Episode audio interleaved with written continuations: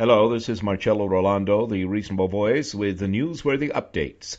Counselor to the President, Kellyanne Conway, confirms American voters will not be seeing President Donald Trump's tax returns ever, and that Press Secretary Sean Spicer spoke in alternative facts when contesting media contest between 2009 versus 2017 inaugural attendance.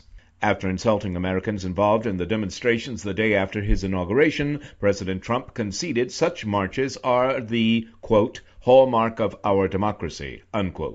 While the world may be divided over expectations of a Trump presidency, the Women's March in D.C. and in multiple American cities, as well as on every continent on the planet, proves there is power in the unity of peaceful assembly guaranteed in the Bill of Rights of the United States Constitution. Now join us. Become one of the reasonable voices heard around the world.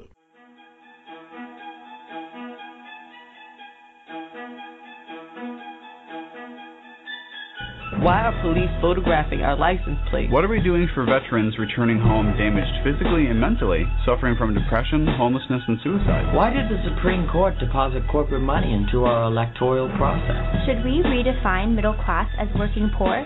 Or is it just another Wall Street merger? What's really behind new voter picture ID laws in certain states? Why aren't NBC, ABC, CBS, and Fox asking these questions?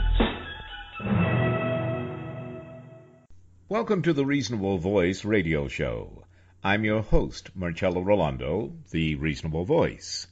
The mission of the Reasonable Voice is to connect the dots between politics and finance the need for better and more affordable education, our humanity, world peace, and of course, the arts, which we then gladly provide our listeners, the voting public, as informative food for thought to provoke their self-determination and appetite for equal economic opportunity and justice for all without truth decay. The reasonable voices are advocates prioritizing education, preserving our history, leading by example for a peaceful and prosperous world by evoking and embracing both creative artists and political unity as solutions to our challenges. Welcome to the Reasonable Voices talk radio show. My guest today is Daniella Gibbs Léger and she is the Senior Vice President for Communications and Strategy at American Progress. Previously, she was the organization's Senior Vice President for American Values and New Communities, where her work focused on the intersection of politics, race, demographic change, and religion and values. Prior to uh, joining American Progress, Daniella served as a special assistant to the president in the role of Director of Message Events in the Obama administration. Our guest today was responsible for helping to plan and execute the President's official domestic events. Prior to joining the White House in January 2009, Daniella was the Vice President for Communications at American Progress, where she specialized in domestic and economic policy as well as the overall communications strategy of American Progress. Daniella also worked at Sony Music in New York City, my hometown, for three years before moving to Washington, D.C., also a hometown of mine. First, Daniella, welcome so very much to the uh, Reasonable Voices radio show. Greatly appreciate your being our guest. Sure, thanks for having me. And my pleasure. I know you're extremely busy because I got to say this past week uh, has been as, uh, shall we say, um, consistent with the entire year of 2016 with its surprises and twists and turns. So I know you're extremely busy. But let's start off with something as light as possible. For instance, how do you, how did you what did you think about President Obama pulling off a surprise for uh, for Vice President Joe Biden Thursday, awarding him the Medal of Freedom? Oh, that was amazing. I was watching at my desk, and mm. You know they were saying in the lead up that the the event itself was a surprise. They they thought they were just going to go and do a quick, you know, send off for staff yes. and all that so when he walked in and you saw the reaction when he saw his family yes. there, I think he knew that it was more than that. But I, I, I don't think any of us were expecting him to award the Presidential Medal of Freedom, and that's, you know, Joe Biden started crying, I started crying. Yes, me too. yeah, it was incredible. I cried every time they replayed it too. I mean, it was just.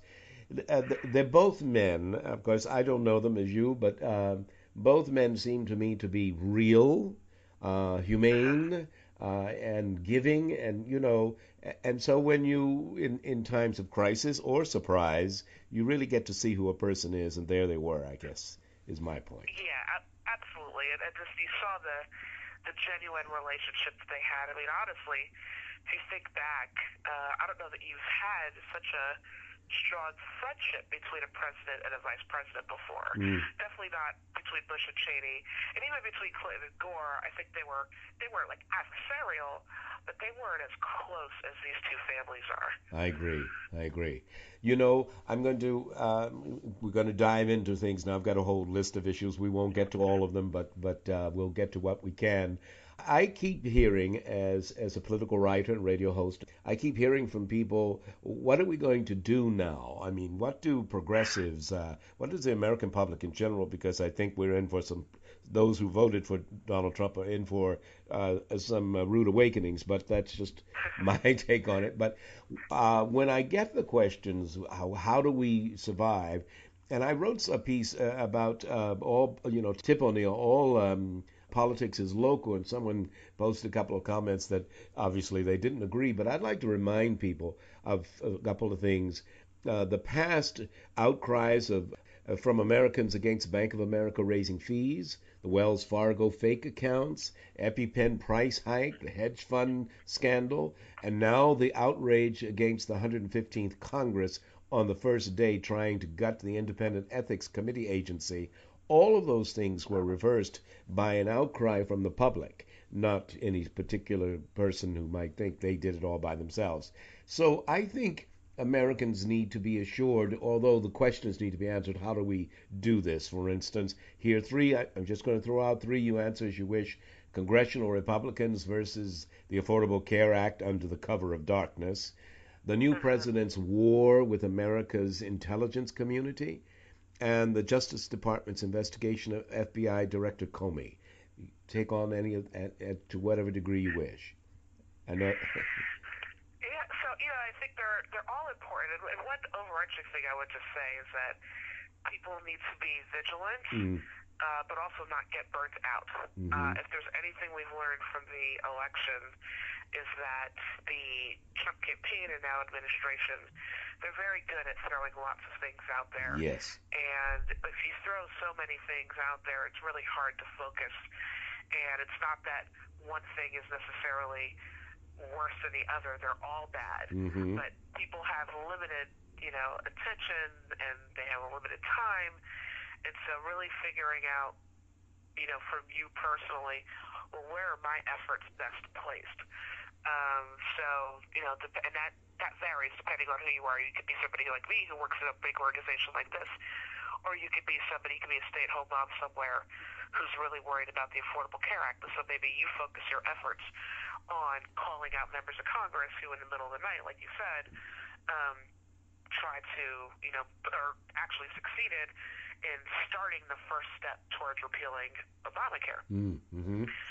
So you know, just reminding people again, like this is a this is a marathon, not a sprint. Exactly. yes. Um, and to, to keep that in mind, and then think about you know how can I be most uh, useful. And obviously, at my organization, if you go to our C4 website, which is AmericanProgressAction.org, you know we're all about resist. You know, it's, mm-hmm. it's at the top of the page.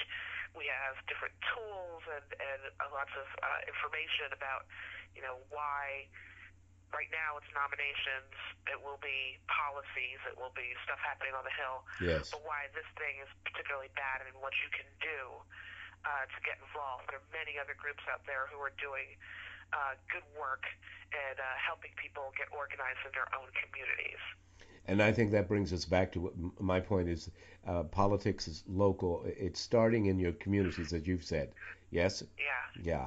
Yeah, ab- absolutely. You know, uh, having a conversation with some friends about some actions they want to take in a couple of months. Like, well, should we do it here? Or should we do it in the state somewhere? And I'm like, well, if your goal is to move members of Congress, Mhm. then you need to do it in their district. Exactly. And you need to find some dedicated people who are willing to carry out an action. Maybe it's an action a week.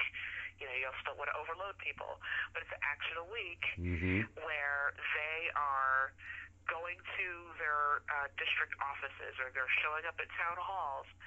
Um, you know, there are many different ways that people can engage, but you want to do it where they will notice it most, um, and it has to be their constituents. If there's anything that the Tea Party movement um, Mhm. has taught us, Mhm. um, and this is part of, I think, the Indivisible guide that's been going around the web written by former Hill people, Yes. is that members of Congress don't care about people unless they live in your district. Unless you're a voter, Yes. if I'm a congresswoman, unless you're my voter, I don't care what you think Mm. because I don't serve you. I serve my voters. So getting those folks out to do stuff is really important. You know, I so disagree with the, that philosophy, but it is true. You're absolutely right. Because the first thing when, you, when I try to approach congressmen and women, uh, the first thing on their website is to ask your zip code. and, and- right, right, exactly. That's exactly right. There's a reason why they did that. Yes. And you know, uh, I think all members of Congress should represent all Americans. But hey, uh, I'm also a pragmatic Democrat, so I I believe uh, we we need to, as you say, the constituents, because it's not just Trump who's going to give the surprises. The members of Congress, when they go back to their their districts and their uh, constituency, and they start talk, trying to defend or even explain what they're doing with Obamacare, they're going to get some surprises too. But okay.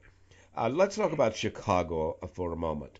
On the one hand, uh, President Obama does this magnificent farewell speech, and then within days, Attorney General Loretta Lynch is uh, accusing the Chicago police of systemic uh, excessive force. I, I, I just don't know what we're in for. It's a, it's a, it's a fence that must be, or a needle that must be threaded so carefully. One cannot abide excessive force on the part of people who are supposed to be protecting and defending American citizens, and at the same time, you can't.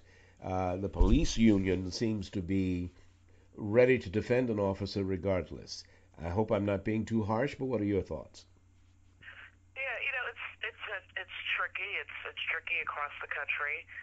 You know, there was an easy solution to figuring out how to better police relations, we would have figured it out by now. Yes. And I think what's happening in Chicago, you know, is especially egregious because you have members of or former police, you know, high-ranking officials basically saying, well, the reason why the crime rate is so high is because Black Lives Matter. Mm. You know, they're drawing like this direct line between, you know, this group that is trying to raise awareness around police brutality and saying that that's the reason why cops are not doing their jobs Mm. and protecting these communities and backing away. And, you know, instead of addressing like what are the underlying issues, they're trying to scapegoat. And, you know, Chicago has had lots of problems for a while, and I think the Laquan McDonald video just really brought everything to the forefront and, and just kind of Mm. exploded that powder keg. But there is an opportunity to, to, to do something. The question is, is the political will going to be there? Mm. Mm-hmm. and you know the I think sometimes po- the police are not very well served by the people they choose to be their spokespeople through the unions. Yes. It's not universal everywhere, but when you look at New York and Chicago and some other cities, and you have the reps, the public reps for the police unions out there saying some of the most awful and incendiary things about Yes. the communities they serve. Yes. How is that supposed to help anything? Exactly. So, you know, I think there needs to be, and, and look, that's not to say that there isn't like blame on the other side, if you will, and, and I mm-hmm. even take umbrage on that. There are like sides to this this battle, but you know, there are obviously things that you know the community can be or should be doing that they're not doing. But at the end of the day, you know, I've got some of my my close cousins, my closest cousins who live in this area are police officers. Mm-hmm. And I fight with people on my Facebook page and I say, I can be pro Black Lives Matter and pro police. Yes. Because I have to be. Yes. Because I'm a black woman, but I also have family members whom I love, who put their lives on the line Yes. every day to protect me. And, you know, that's the job they signed up for, and it is a dangerous job. But that is the job that they signed up for, and that is what they have to do. So figuring out how we can improve, better improve community relations. There are some places across the country that are doing some innovative community policing models that are seeming, you know, seemingly they are working. Mm-hmm. So I would I would encourage folks to look to those areas and see what could you learn from there because nobody wins when there is a, a stark line between police and the communities they serve. Exactly. If I can't trust the cop who's supposed to be working my beat to if I call them and I have a problem that they're going to come and help me, which is an issue a lot of people have. They're Yes. like, I, you know, I'm getting robbed or something's happening, but I don't trust the police to like not come and think I'm the person who's doing the crime. Mm-hmm. That's a problem we got to figure out how to solve. Yes, absolutely. Okay, thank you. Uh, I'm going to again try to find a a, a more positive thing to uh, for a quick question. But I mean, you know, life is what it is, and we are dealing with it, and that and we do need to. There's too much denial about climate change to be denying everything else. But what what about this new American, the first time in American history, uh, Lady Liberty will be portrayed as a woman of color on the United States currency. Uh, and I know it's a uh, hundred dollar gold coin that is primarily for collectors. I don't know why. Well, why we couldn't do on, on coins that people would see every day. But what uh, is this? Any movement? Is it just a token expression? What What do you think? I mean, it could just be a token expression, but even those token expressions matter. Mm-hmm. You know, they they they mean something. Uh, you know, much like putting Harriet Tubman on the twenties. Yes. Um, you know, it means it's it's symbolic. It means Yes. something. That again, it doesn't mean that oh, look, race relations are just great. You know, um, yeah. and everything is just fine. But you know, I I'm not one of those people who just scoffs at all of that because there's still more to be done. I I take pleasure in the small victories too. Exactly. Very good. Okay, then. How do progressives protect the working class in this Trump era we're entering uh, when many of them voted for him? Uh, what do we do? Well, I mean, I mean, I think you have to just you have to hold to the extent that you can hold Trump accountable. So when he or the Republicans in Congress put forward legislation that is going to hurt the working class, you have to shout it from the rooftop that, hey, this is what you voted for, Mm, and this is not what you said. This is not what he told you he was going to do. exactly. He said he was going to protect you, and instead he is enacting this policy which hurts you in this particular way and probably benefits wealthy people in this way because that's usually the way it goes. Yes. Uh, so I think A, you have to hold them accountable, but B, you also have to put forward your own policies, even though you're out of power, hmm and explain why those are better policies for working class Americans. And, you know, I think progressives need to do a better job of doing that because it's very clear if you, if you went down and look at Hillary Clinton's policies versus what Donald Trump was putting forward, her policies are much better for the working class, but Mhm. for whatever reason they didn't believe it. So, you know, what do progressives need to do to make folks understand that the policies that they're putting forward aren't like trying to help somebody else at Mhm. your expense. They're actually geared towards helping you. Okay. I'm, I'm going to ask a, a question that uh, will take us probably too long for this segment, but we can pick it up again on the other side. How do you, and I'm, it's not rhetorical, how do we drain the swamp uh, with Trump's nominees at the helm? well, don't know about this we stuff, but I don't have to, I don't have to drain a swamp at all because that wasn't my promise to drain it in the first place. Mm, So the onus is on Donald Trump to mhm. drain the swamp. Okay. What the onus on progressives is is to say, hey, he's actually stacking the swamp with like some of the swampiest swamp life Yes. you could ever find. and make sure that people understand it because I think they give him a pass. They say, well, these are people of Washington, and so he's coming in to try to blow up the system. So that's a version of draining a swamp. Mm, No, it's not. no. If you no. spend your entire campaign railing against Wall Street and claiming that your your opponent is in a pocket of Goldman Sachs, Mhm. and then two, the top three financial postings in your administration, you put people from Goldman Sachs. I mean, Yes. that's hypocritical. It's not draining the swamp, and like that's the kind of stuff that progressives need to call Donald Trump out on. hmm Um, you know, I don't think that they can, like Democrats on the Hill, are not going to be able to stop all of his nominees. I think most of them will probably get through. There might be one or two that they might be able to stop. But I think they are doing a good job of exposing during Yes. their questioning kind of their their swampiness. hmm Exactly.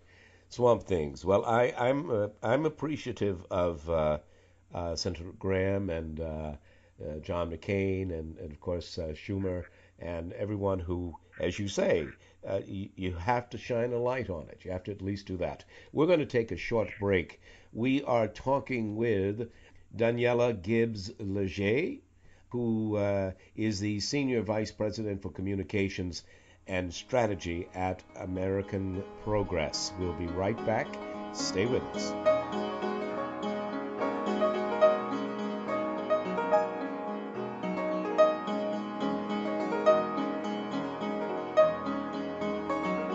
And now, another film rental discovery. Welcome to the Indie Film Minute. Fed Up came into and out of the movie theater so fast you might think that film distributors had been pressured to get it out of circulation before the public had a chance to see and react to it. Still, for anyone concerned about the long-term health of American children, Fed Up is a must-see film. For anyone interested in the growing epidemic of obesity in America, Fed Up is a must-see film. And for anyone wanting to understand why losing weight is virtually an impossible task in our culture, Fed Up is a must-see film. Its message is that the Food and Drug Administration, the medical community, and thousands of individual experts have been giving us exactly the wrong information about what will keep us healthy. And they have been persuaded to do so by the packaged food industry. No one wants to believe in a vast conspiracy, not really, but the researched facts assembled for this documentary speak otherwise. Diet and exercise don't really count for much at all, say the filmmakers, not while we are being sabotaged by the excess sugar that permeates virtually all packaged foods. Don't believe it? Watch Fed Up, and then decide for yourselves whether you can safely ignore it. Fed Up, not in theaters. Discovery through rental. Find us on the web at indiefilmminute.com. Welcome back to the Reasonable Voices Talk Radio Show. My guest today is Daniella Gibbs Léger. We've mentioned in the last segment, but in case you're just joining us, she is the Senior Vice President for Communications and Strategy at American Progress. And Daniella, just because we went through it rather quickly the last time, would you mind uh, giving us your website again where we can find out more about you and what American Progress is? Sure. So to learn more about our C3 think tank side, you go to AmericanProgress.org. And to learn more about our C4, our war room, uh, what we're doing to resist uh, the terrible policies that are sure to be coming down the pike from Donald Trump, you can visit AmericanProgressAction.org. Very good. All right. We when we left, I believe I I asked a, a question about draining the swamp, and I think you you came in right under the clock with a terrific answer. It, it it's not that uh, I think they're uh, they're just saints in Washington D.C. or Foggy Bottom or whatever. Certainly not on the Hill. But there are people who need to work together from both sides. You know the old biblical story. I can see the what is it, the sty in, in your eye, but not my own. So um, we'll we'll move on for now. Redistricting, gerrymandering, uh, and the latest Supreme Court ruling regarding North Carolina. What do you think? Yeah, so we are actually we just had an event with uh, former Attorney General Eric Holder yesterday, Ah. uh, early, earlier this week. Yeah, talking about their new plans. You know, their he and President Obama are overseeing. I'm not going to remember the name now. Um, but basically, the the Democratic uh, operation to deal with redistricting Yes. because they understand um, just these gerrymandered districts are such a threat to our democracy. Mm-hmm. And you know, the, like like many things in life, when the idea of what gerry what you know gerrymandering started, or, or maybe not when it started, but certainly when it gained popularity back in the I assume 60s. Mm-hmm. You know, the idea was that you needed to create some districts so you could have some diversity in Congress Yes. and then it turned into a well, since we have to do this thing, let's see how we can also take it and turn it into our benefit. Yes. And then end up, you know, packing all of the black and brown people into these weird, uh, non-contiguous, almost non-contiguous uh, districts, um, and then basically take over the rest of the state Yes. from a Republican point of view. And, you know, it's something that I've been, you know, I'm not a election law expert or anything like that, but I've been very interested in, in trying to learn more about states like California that are Mhm. looking at doing nonpartisan redistricting Mm-hmm. and, you know, and what can be done to uh, to alleviate this problem because, as you know, everything stems from this. Yes. And, Oh, yes. uh, the you know the reason why you have Congress the way it is and why things can't move because you these people who come from these districts that are not competitive, Mm-hmm. um, and they they unless we change them, they never will be competitive. Exactly. Yeah. It's it, you know it it also uh, of course is directly linked to this whole red mapping. Uh, I think it's uh, I frankly think as part of the reaction to people uh, when when President Obama was elected, I I think it scared a lot of people who certainly didn't want him to be elected.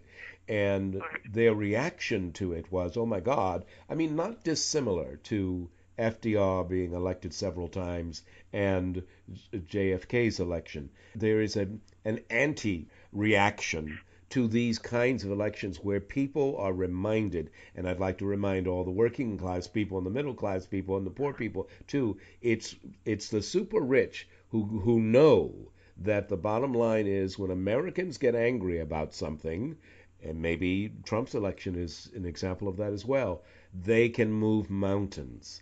And so when when in my opinion when Barack Obama this this different looking presidential candidate um, was elected, they thought, oh my God. And so this whole ALEC thing and the red mapping and let's get into the states. They, um, and if we can take over the, the states and state government and legislatures, then we can dictate uh, districting. So I mean, it's a it's a a solid, well thought out plan, and we I think Democrats need to be able to react to what the extreme right does, the way they react to what we do. Uh, how's, uh, there's a question in there somewhere. what what do you think about red mapping? What can we do about that with so much money behind it? I mean, I'm, I'm very curious to see what happens with the effort that uh, President Obama and Eric Holder are doing. Yes.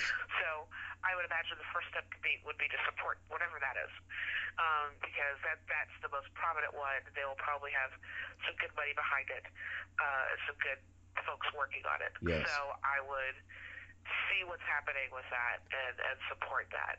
And the second thing is, is to go to your original point about how politics being local. Mm-hmm. I mean, that's something that the right figured out a long time ago. Yes. And they put money and resources and time into building their bench at the local level and, you know, running folks for, you know, dog catcher, city council, Mm. school board, whatever. Mm-hmm. And then, uh, you know, uh, elevating everybody from there.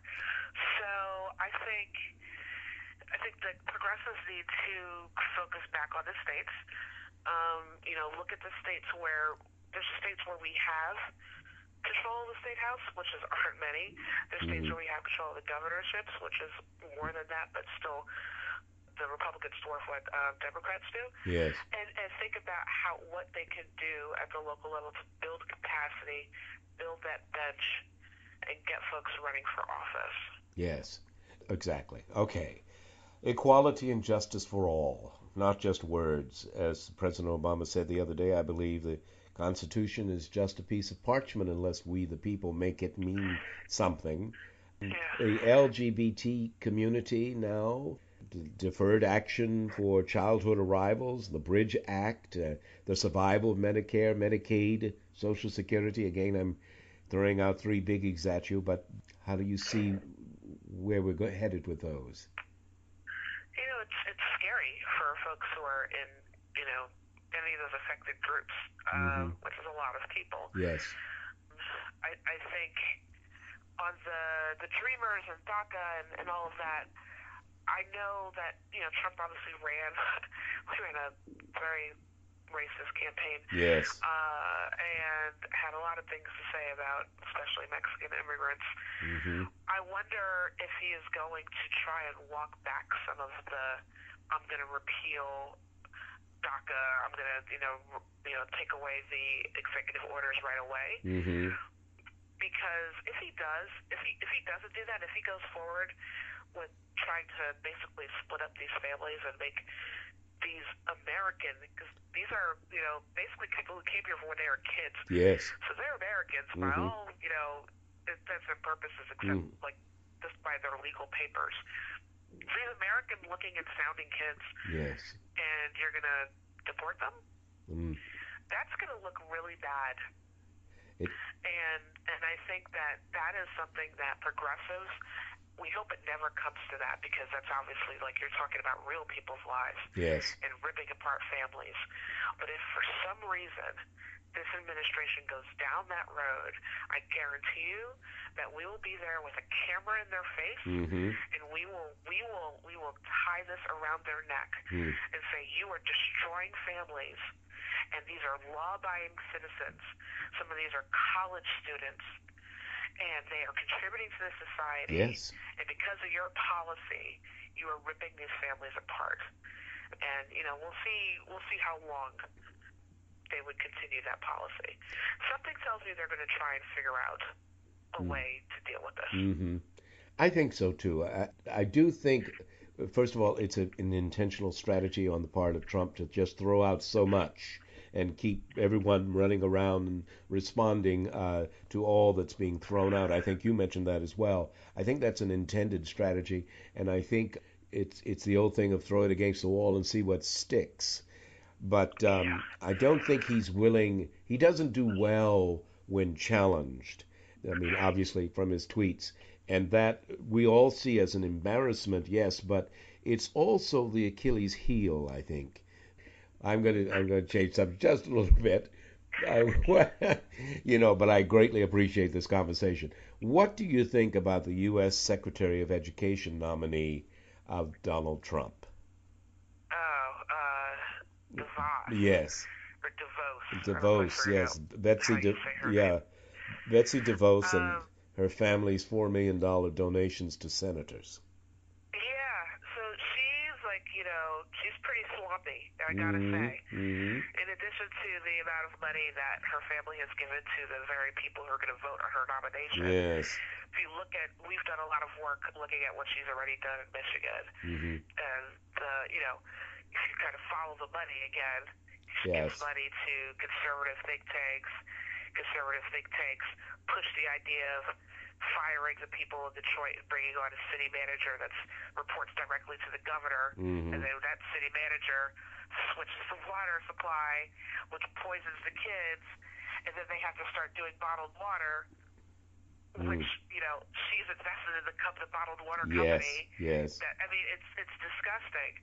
Um, and there are other examples of of her, you know, basically like being proud of the fact that you know she engaged in pay to play.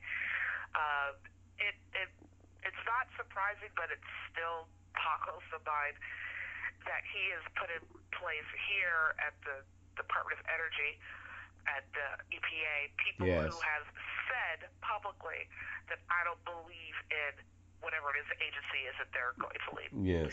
She doesn't believe in public public education. Mm, She's never sent any of her kids to public school. She's never been to public school.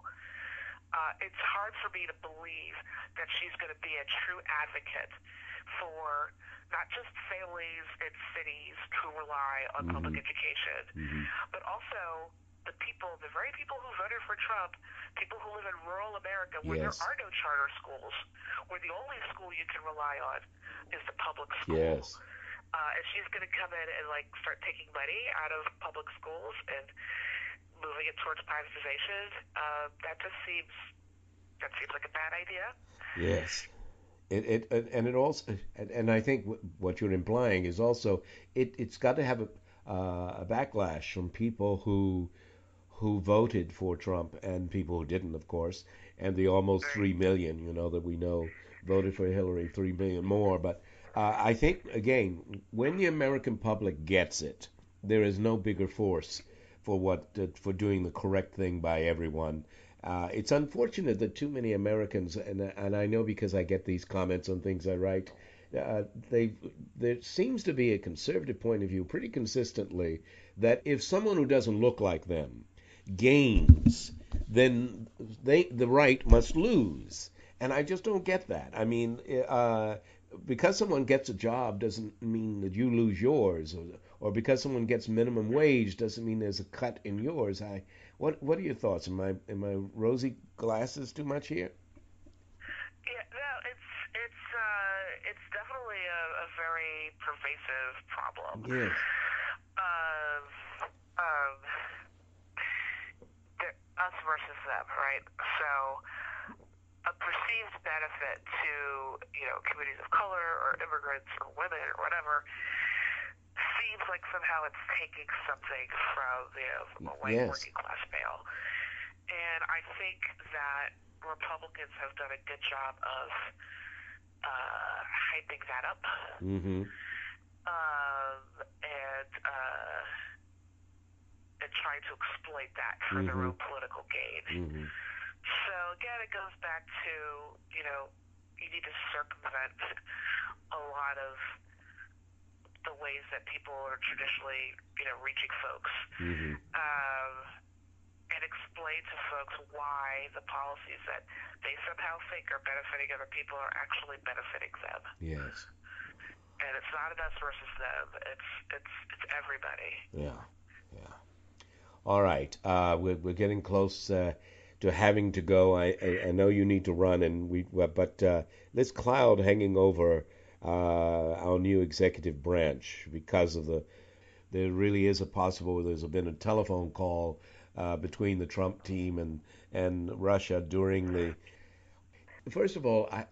I don't. I don't think Trump really understands, has any real grasp of what it means to be the president of the United States. I mean, if you think a blind trust is here, children go run this for eight years, I'll see you. You know, and if you think that's a blind trust, then I already question your um, just your general acumen about such things. But do you think he he he truly gets what it means to be president of the United States? I'm not, you know. I don't think he does. Okay. Um, and there's still a small part of me that thinks that he didn't want to be president. He just Same here. to run and almost win to prove that he could do it. Yes.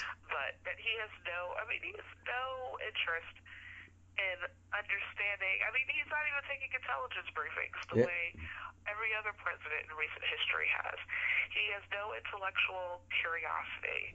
You know, it just, I, I'm not saying that our president needs to be a rocket scientist. hmm Um, you know, I think the last, you know, President Obama obviously is very, very smart. Yes. Uh, George Bush was less smart. hmm Um, you know, fine. He's a C student, whatever.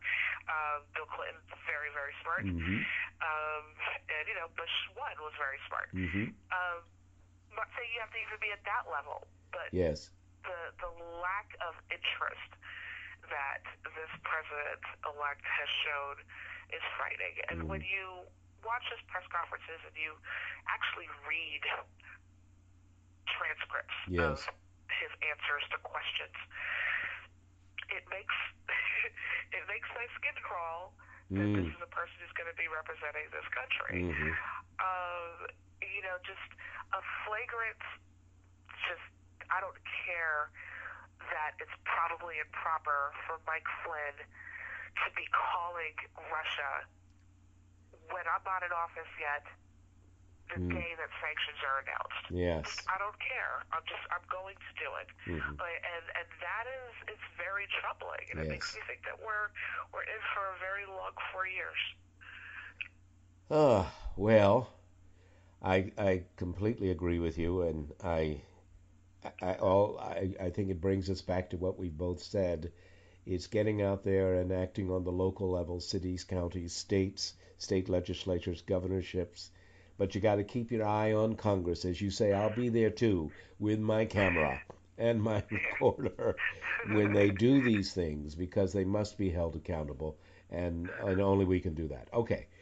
We have had a marvelous conversation with the Senior Vice President of Communications and Strategy at American Progress, Daniella Gibbs Léger.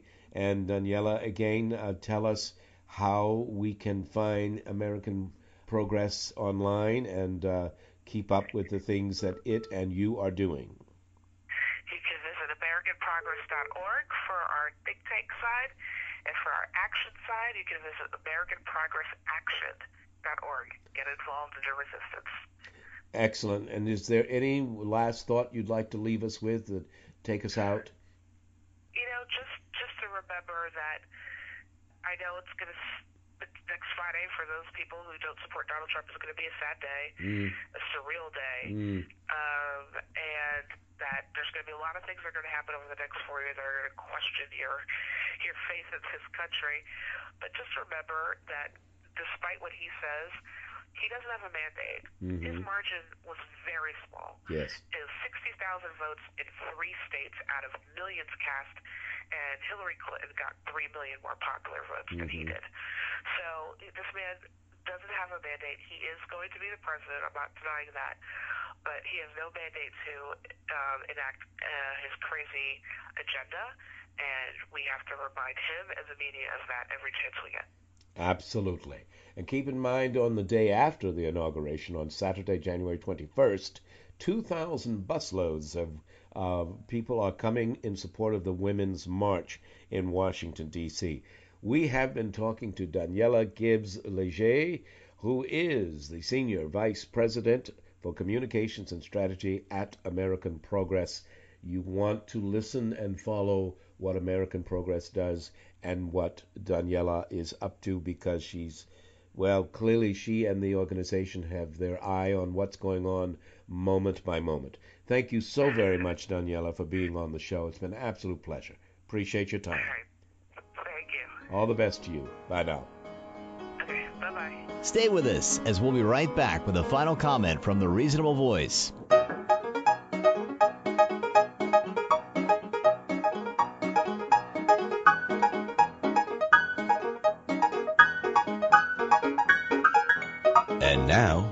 Another film rental discovery.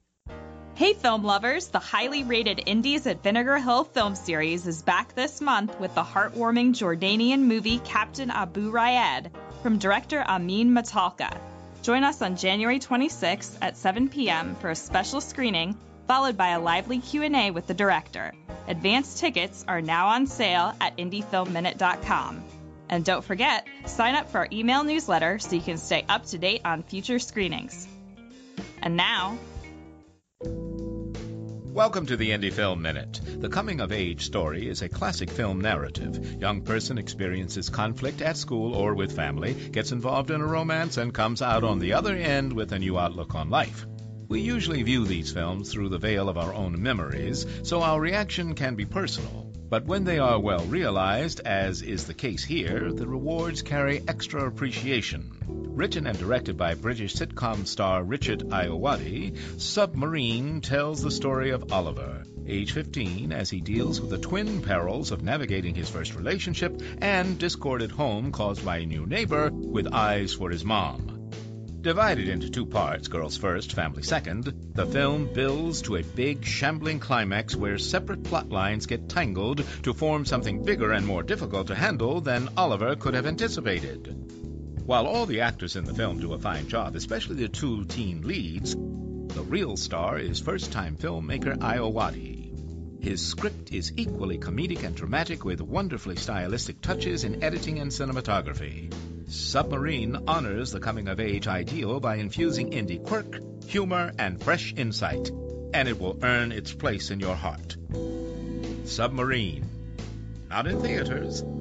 Discovery through rental. Hello, I'm Marcello Rollando, the Reasonable Voice, thanking you for joining us and becoming one of the reasonable voices heard round the world. From a king's dream to a nightmare every 140 characters. If on Wednesday, January 11th, 2017, when the person of 2016 again demonstrated his lack of First Amendment knowledge, Deserters from the Fourth Estate, instead of leaping to their feet to curry favor with a boorish pretender to the crown, had in protest walked out on the Goliath du jour, that would have been America great again.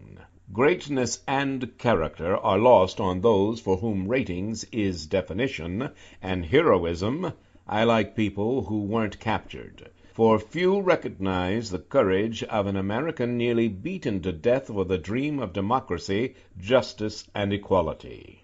People like John Lewis deserve more than a tinge of color blindness in February or a January federal holiday. There are millions of Americans of every hue, territory, creed, and persuasion challenged with invisibility who now have used our political process to grasp at a mirage, hoping to be seen, blackish or not. Since the military industrial complex merged with trickle down economics, vision for millions of good, well meaning, patriotic Americans has narrowed to short sighted absolutes. One, What's good for my family is best for every American family. Two, no issue, not even affordable health care for my children in a life threatening environment is more important than jobs. Three, the only solution to America's problem is something different. In 2016, media fed oversimplification turned America hard right and on February 20th, 2017, a 140 character wall will be ensconced to hide an American president from Americans.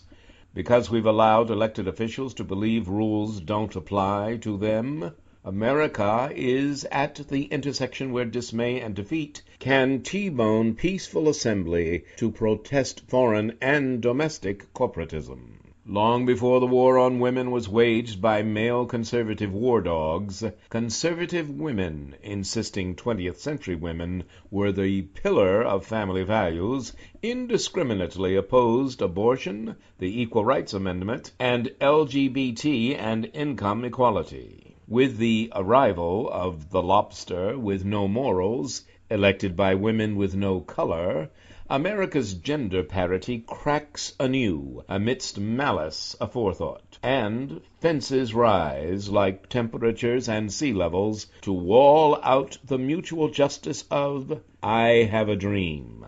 Through the lens of our 2016 elections, it may seem America was a perfect la la land. But that would be one of the many half truths our parents continually tell our children for American exceptionalism has rarely embraced loving in black and white. Shaking off the extremes of an electoral college and an unethical 115th Congress abandoning America with attempts to banish humanitarian ethics eliminates any need to relearn past lessons in right wing red ink, wading us through the dead pool of Bush Cheney. Let's cast off leadership incapable of intellectual curiosity and instead emulate Americans progressively committed to carry Our Lady's torch, come hell or high water. Like a lion, roar, no more hidden figures calculating in moonlight. Being a raisin in the sun, of too big to jail, indiscriminately controlling white and blue collars, the disadvantaged poor, and the working middle class, with marketed information, keeping consumers and stockholders blinded by financial fears and, like nocturnal animals, desperate to keep America in darkness. Media's failure to give equal coverage to the wisdom of Viola Davis to that of Meryl Streep is testimony to how far we have yet to go to embrace stronger together. But Donald Trump proves how far we can distort our Captain Fantastic within. The next U.S. president thinks there's power in his Twitter fingertips. We need make it his Achilles heel for one who so craves adoration will blow away like yesterday's dust as soon as we deny him our freedom. There are far greater traitors on Wall Street and in the halls of Congress than Chelsea Manning and Edward Snowden. This revealing duo is more akin to the patriotism of Alice Paul, President and Jackie Kennedy, Dr. Martin Luther King, Jr., Bobby Kennedy, Rosa Parks, Elizabeth Warren, Bernie Sanders, Daniella Gibbs Léger, and Barack Obama, than anti American birthers and Russian hackers. Truth is, patriotism is Americans participating in weekly protest events because it's not government of, by, and for the people until we, the people, show up. This is us. Thank you. Join us. Become one of the reasonable voices heard round the world. Thank you for continuing to listen to, support, and share the Reasonable Voice Blog Talk Radio with family and friends, especially online. We enjoy hearing from you, and in response, yes, we are now accepting new company and business advertisers and welcoming organizations seeking to be one of our sponsors. So please do continue to email us at thereasonablevoice at gmail.com. However, if you prefer to simply make a donation, your donations are greatly appreciated and can be made through PayPal by clicking on the donate button found at the top of the homepage of the Reasonable Voice website. Thank you for joining us today to make every day as reasonable as possible. We hope you will download and share our downloadable podcasts. I'm Marcello Rollando, the Reasonable Voice, hoping you will become one of the reasonable voices heard round the world.